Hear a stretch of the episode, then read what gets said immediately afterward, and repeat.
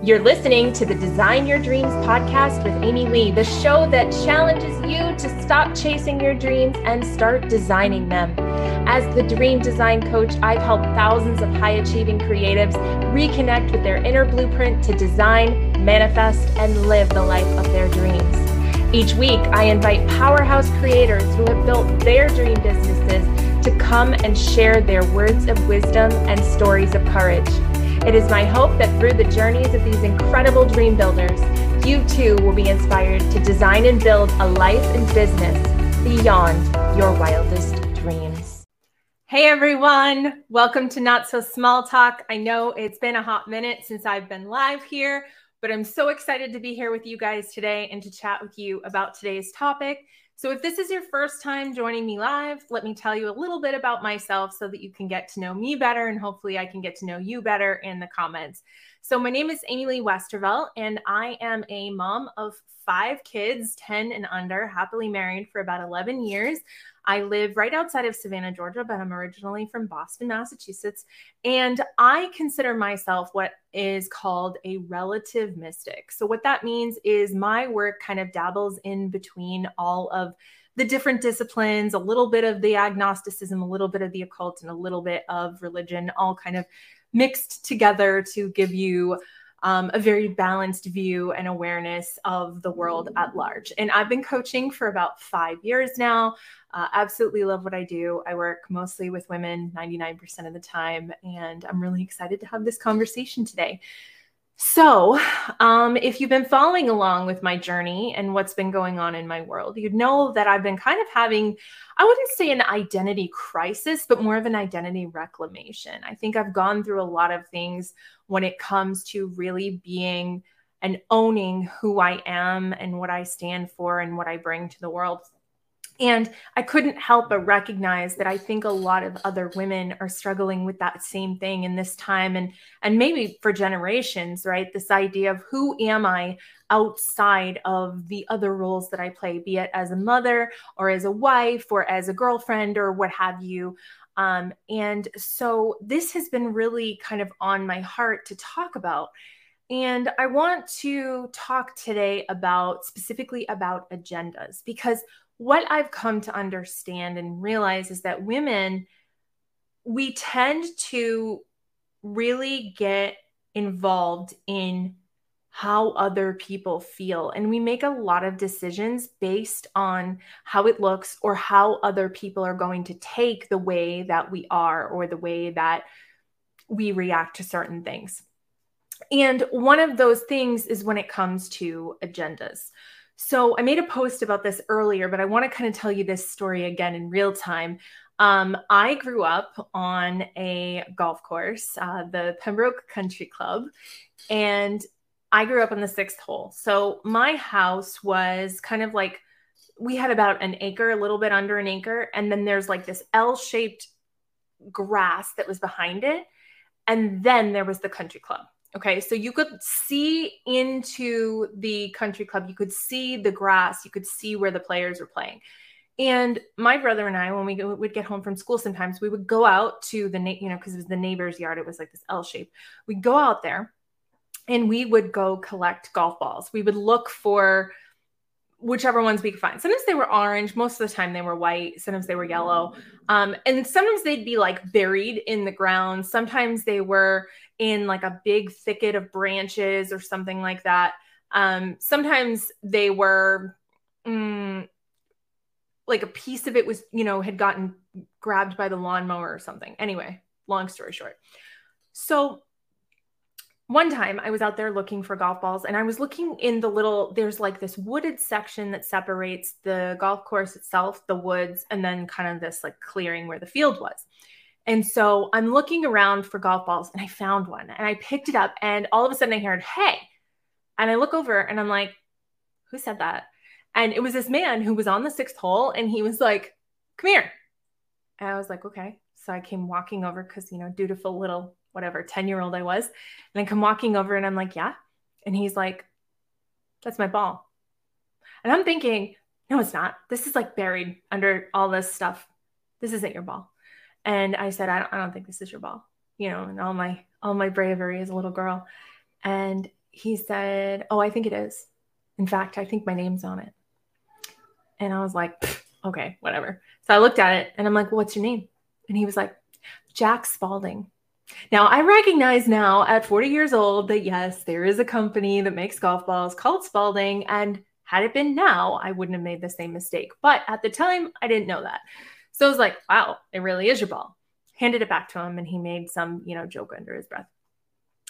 And what this story kind of illustrates, at least for me, is that this guy wasn't out to get me, right? Like he wasn't trying to hurt me. He wasn't trying to be mean, but he had an agenda. He probably had hit his last golf ball into the woods or into a sand trap or into a pond or some hazards, I think they're called in golf. And I was there with a golf ball that I wanted, but so did he. And so he had an agenda and he lied to me in order to get his agenda met. Now, did he go, you know, I'm going to lie to this little girl today? No, he, he didn't do it to hurt me. He did it to help him. Okay. And so a lot of the reason why we struggle in our lives is because we're still holding on to lies that were told to us in the pursuit of agendas. And we don't see them and we shouldn't, but we don't see them as sinister or evil. So it's hard for us to divorce ourselves from those lies because they were told with love, right? I was just doing a podcast episode where I said, you know, a lie told in love is still a lie. We have these deep seated beliefs that we only hold on to the same way that we hold on to something that doesn't really work anymore or something that somebody gave us, right? Maybe some old, maybe some relative that passed away gave us something and we hold on to it. I remember when my parents were getting divorced, my dad gave me all of his old pots and pans and I held them in a in a box under my desk, not because I wanted them, but because they were my dad's. Right? I remember my mom would give me you know, shirts that she didn't want to wear anymore or something. And I'd hold on to them for years because I'm like, but mom gave me that. So we hold on to beliefs that people, well meaning people, have given us because we feel like if we let go of that belief, that we're also letting go of that person. We feel, and let me know if this resonates for you guys. I'd love for you to tell me in the comments. We feel like if we let go of that belief, we're also letting go of grandma, or we're also letting go of the fact that mom tried really hard. And so we don't take into account that these beliefs are attached to agendas. And they may not be the agendas of the people who gave us those beliefs, but their agendas just the same. So, for example, if you look at society as a whole, right, and however you believe about capitalism or not, there are aspects of capitalism that are not very helpful, and there are aspects of capitalism that are wonderful.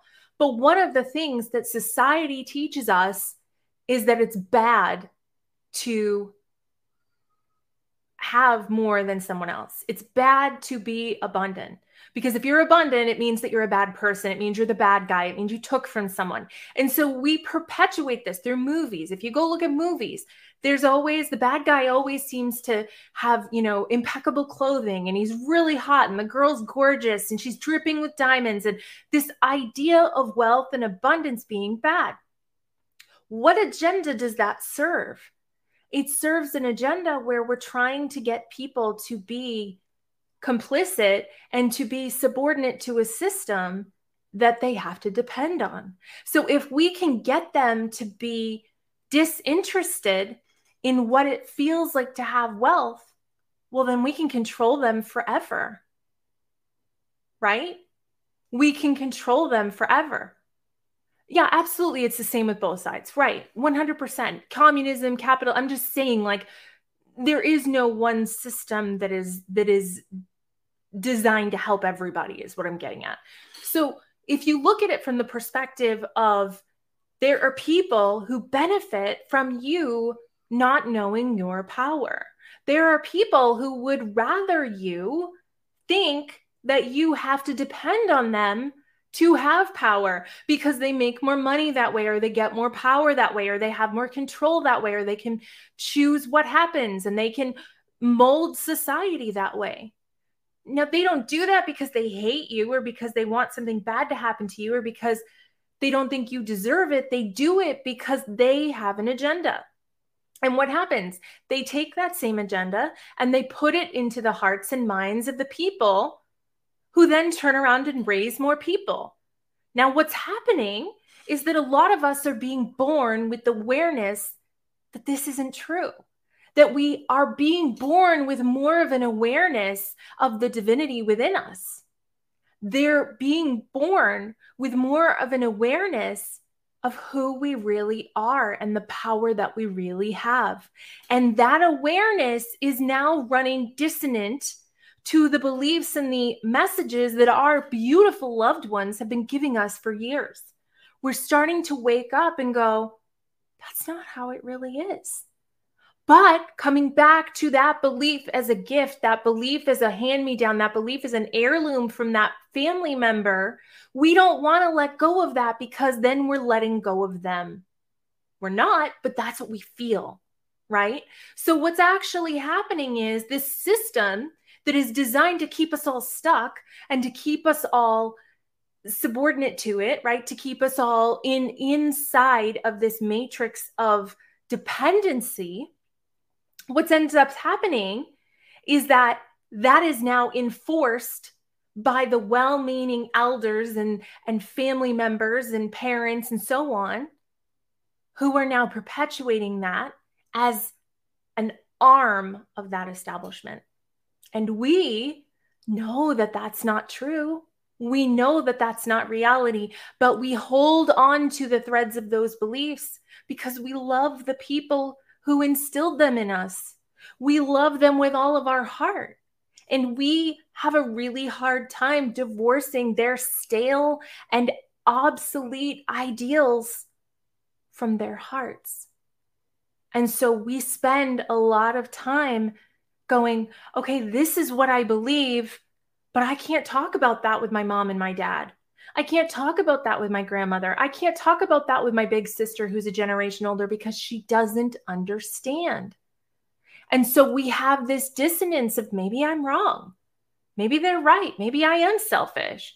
Maybe I shouldn't be thinking about this. Who am I to want this thing?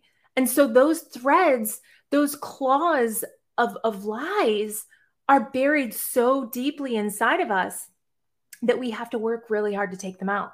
And this is why you'll see that a lot of us will go get a money mindset coach or go get someone who helps us. But if we don't actually remove that belief at the core, if we don't go back to what's called the gestalt and literally rewire that belief, it's it's like a weed. It's just, you know, you can you can mow the lawn and cut it, but guess what? The root is still there and it's just going to grow again that root is still there. It's going to perpetuate. You're always going to come back to that belief. And it doesn't matter how much you re you do the work. It doesn't matter how much you tell yourself you don't believe it because it's become part of you. And so what you've actually got to do then is reach down and rip out that root at the gestalt, right? And we do this with neurolinguistic programming, with hypnosis, we actually take those beliefs and pull them right out as if they were never there so that they don't keep growing back. Because that's what we have to do. We have to take the belief out at the source where it came from. Okay. So, when we look at this situation and you start to think about all the things in your life that you believe as a result of wanting to stay close to someone, to want to stay in someone's good graces, to want to be a good girl, to be a good kid, to be a good son, you recognize that so much of how you're operating in your life today is actually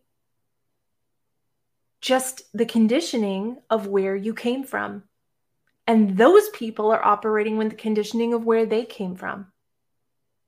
And all of that is to satisfy a system that just wants to steal your golf ball. It's not personal, but their agenda is so important that all of this infrastructure has to be built around supporting that agenda. And you and I and everyone we know is subjected to that agenda until they say, no, You don't have that kind of power over me anymore. I am sovereign. I control my life. I control my reality and I control what I believe. Now, we have some good examples of this, right? We coexist with people who have different beliefs all the time. In fact, we do it every day. We've got people of different religions. We've got people of different orientations. We've got people that like cilantro and people that don't, and they coexist all the time. So, why is it that when it comes to our parents, to our loved ones, this dissonance is so hurtful? Why is it that it's so hard to disagree with those that we love. We have no problem saying, you know what, I don't really care for cilantro to somebody else, but you tell mom, by the way, mom, I hate when you put celery in the stuffing. I don't care for it. It's like, oh my gosh, the sky is falling. Why do we have such a hard time disagreeing or not agreeing with those that we love? And the answer is because we take it personally and they take it personally. If I don't agree with you, that means that I don't like you. That's so far from the truth. That is so far from the truth. If I don't agree with you, that means that I don't think you did a good job of raising me. Not at all. And I think another thing, too, that this generation is learning that other generations haven't learned before is that we're all here on our own journey. My children while I adore them to the moon and back, are not just extensions of me. They are souls in their own right that are here to do their own thing and to have their own soul journey. And so it's not my responsibility for them to have the experience they're meant to have in this world. I'm part of it and I'm here to guide them, but their entire journey does not rest on my shoulders. And I think that prior generations have believed that everything about their children and everything about you know their legacy rested on their shoulders and it's just not like that. But again society would have you believe that it is because it fits the agenda. So i know this has been short and sweet but i want to invite you to think about this. Who would you be if you detached the agenda from the person that you got the message from? Who would you be if you detached the belief from the person? Could you coexist in a world where you love somebody and also believe that what they said is bullshit? Okay. One of the things that my mom used to say to me all the time is, I really think you should get just a little job on the side, just so you have some security, just so there's something that you can, you know, lean back on. And I'm thinking to myself, it would be such a giant waste of my time to go get a job in retail or whatever else when I make really good, livable money being a coach because I've been doing this for so long and I'm really good at it and I get really good results for my clients and the testimonials are out of this world. Why would I then, out of security, go and get a little job doing DoorDash or whatever it is? No shade to anybody who does that, by the way, but I'm just saying for me, it wouldn't be in alignment. Why would I do that? But to somebody who comes from a different belief system, that you've always got to have something to fall back on, that you have to have insurance, that you have to have a 401k, the thought of doing anything different is mind boggling. But does that mean if I don't agree with that, that I think my mom's a jerk? Or that she's an idiot. No, I recognize that we come from different belief systems. And so I also recognize that she has been conditioned that you work all week, you get a paycheck, and then on the weekend, you go spend some of the money that you made and you put the rest away. And then you go on vacation once a year and you do that and you rinse, repeat for 50 something years until you retire. And then, you know, you reverse mortgage your house and then that's it and you're done.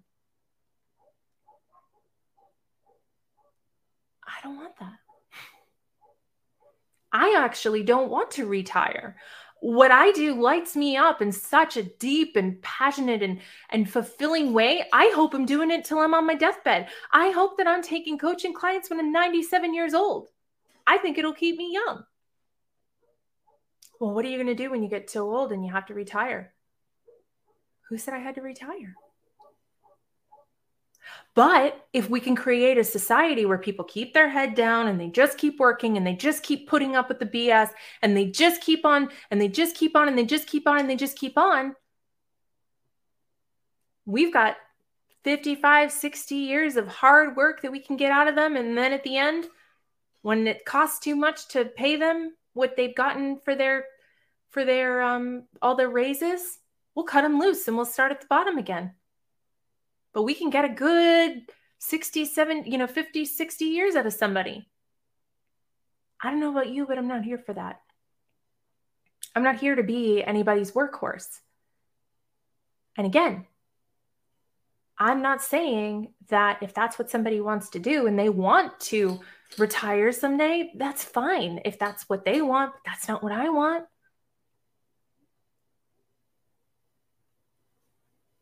But that idea serves an agenda, an agenda that my parents very much buy into because it made sense then.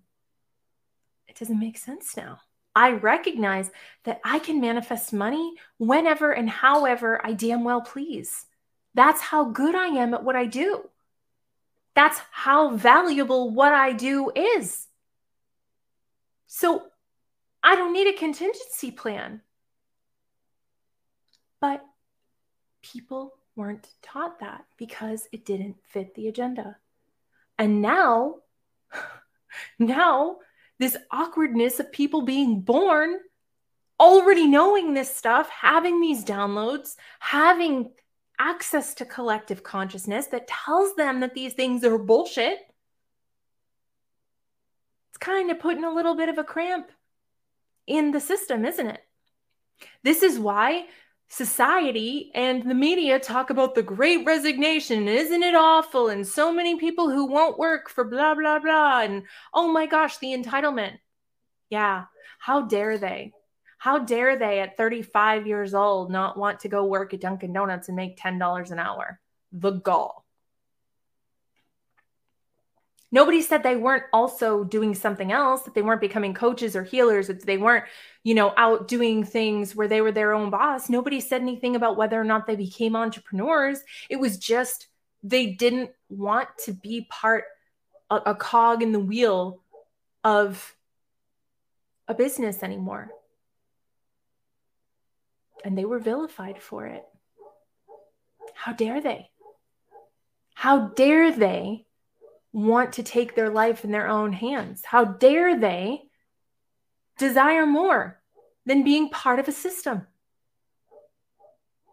The audacity of it all. And so, when you've got these people who are having these downloads and these awarenesses about who they really are and what they came to do and how powerful they are, and you can't reel them in, what do you do? You go get their parents you remind their parents that their children are off the rails, the millennials, they're doing this, they're doing that. They're not they're not making, you know, the right decisions, they're not buying houses, which is essentially saying, "Go get your kids.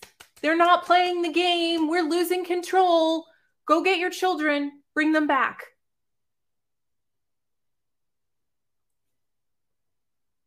Do you see what's happening? Do you see what your children are doing? America is dying. Look at this. Look at that. Look at all the ways that it's crumbling before us. You've got to get them back. They're not listening to us anymore. They're starting to do their own thing. They're starting to recognize their power. We can't have this. We can't survive if they don't believe that they need us. Go get your children. Go get them before it's too late.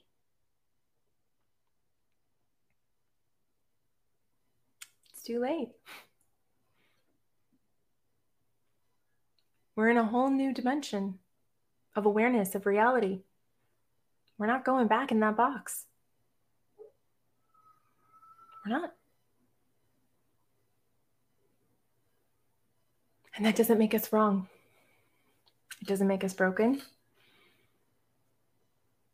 doesn't make us bad. It just makes us different. So, your homework, should you choose to accept it, try to practice removing the belief from the person. Think about the things that you believe that you don't like that you believe, that you wish you didn't believe. What are some things that you wish you didn't believe? Think about what those things are.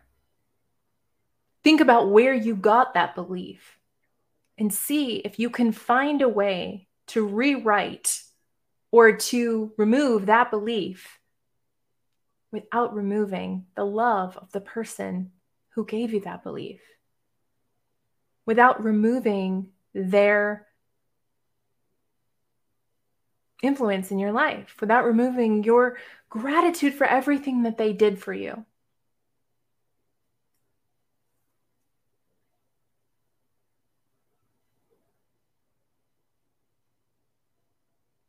You're a powerful, incredible, sovereign being who is here to change the world. How do I know that? Because you're watching this right now. You know who you are.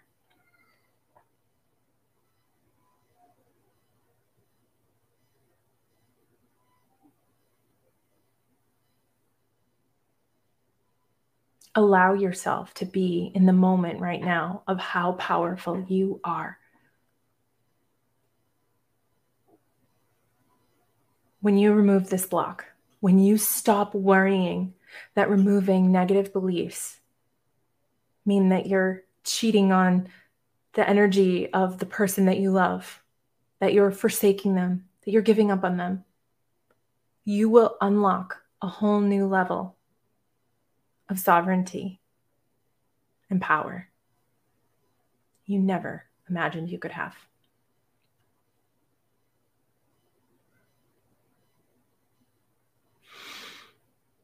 Thank you so much for being here, for listening to this conversation.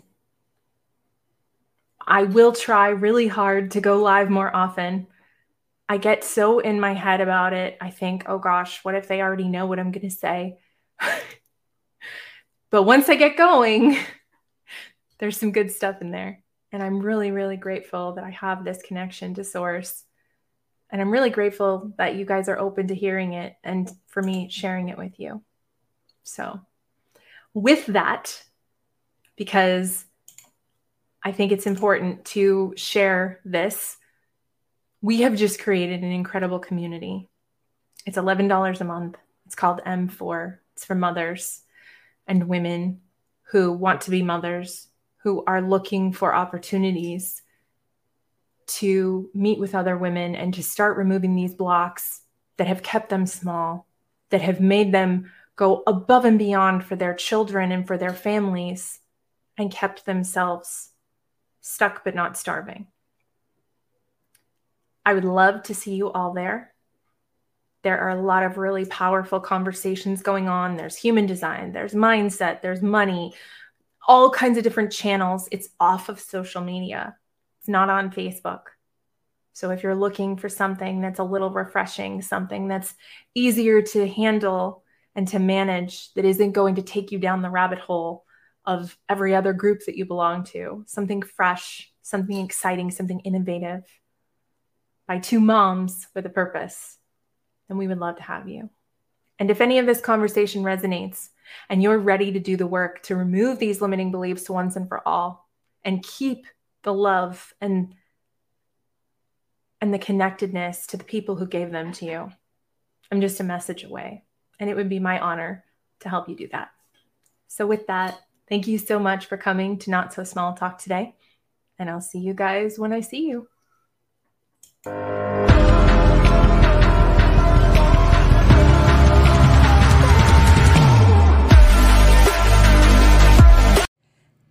Hey, Dream Builder, are you loving this stuff? Do you want more?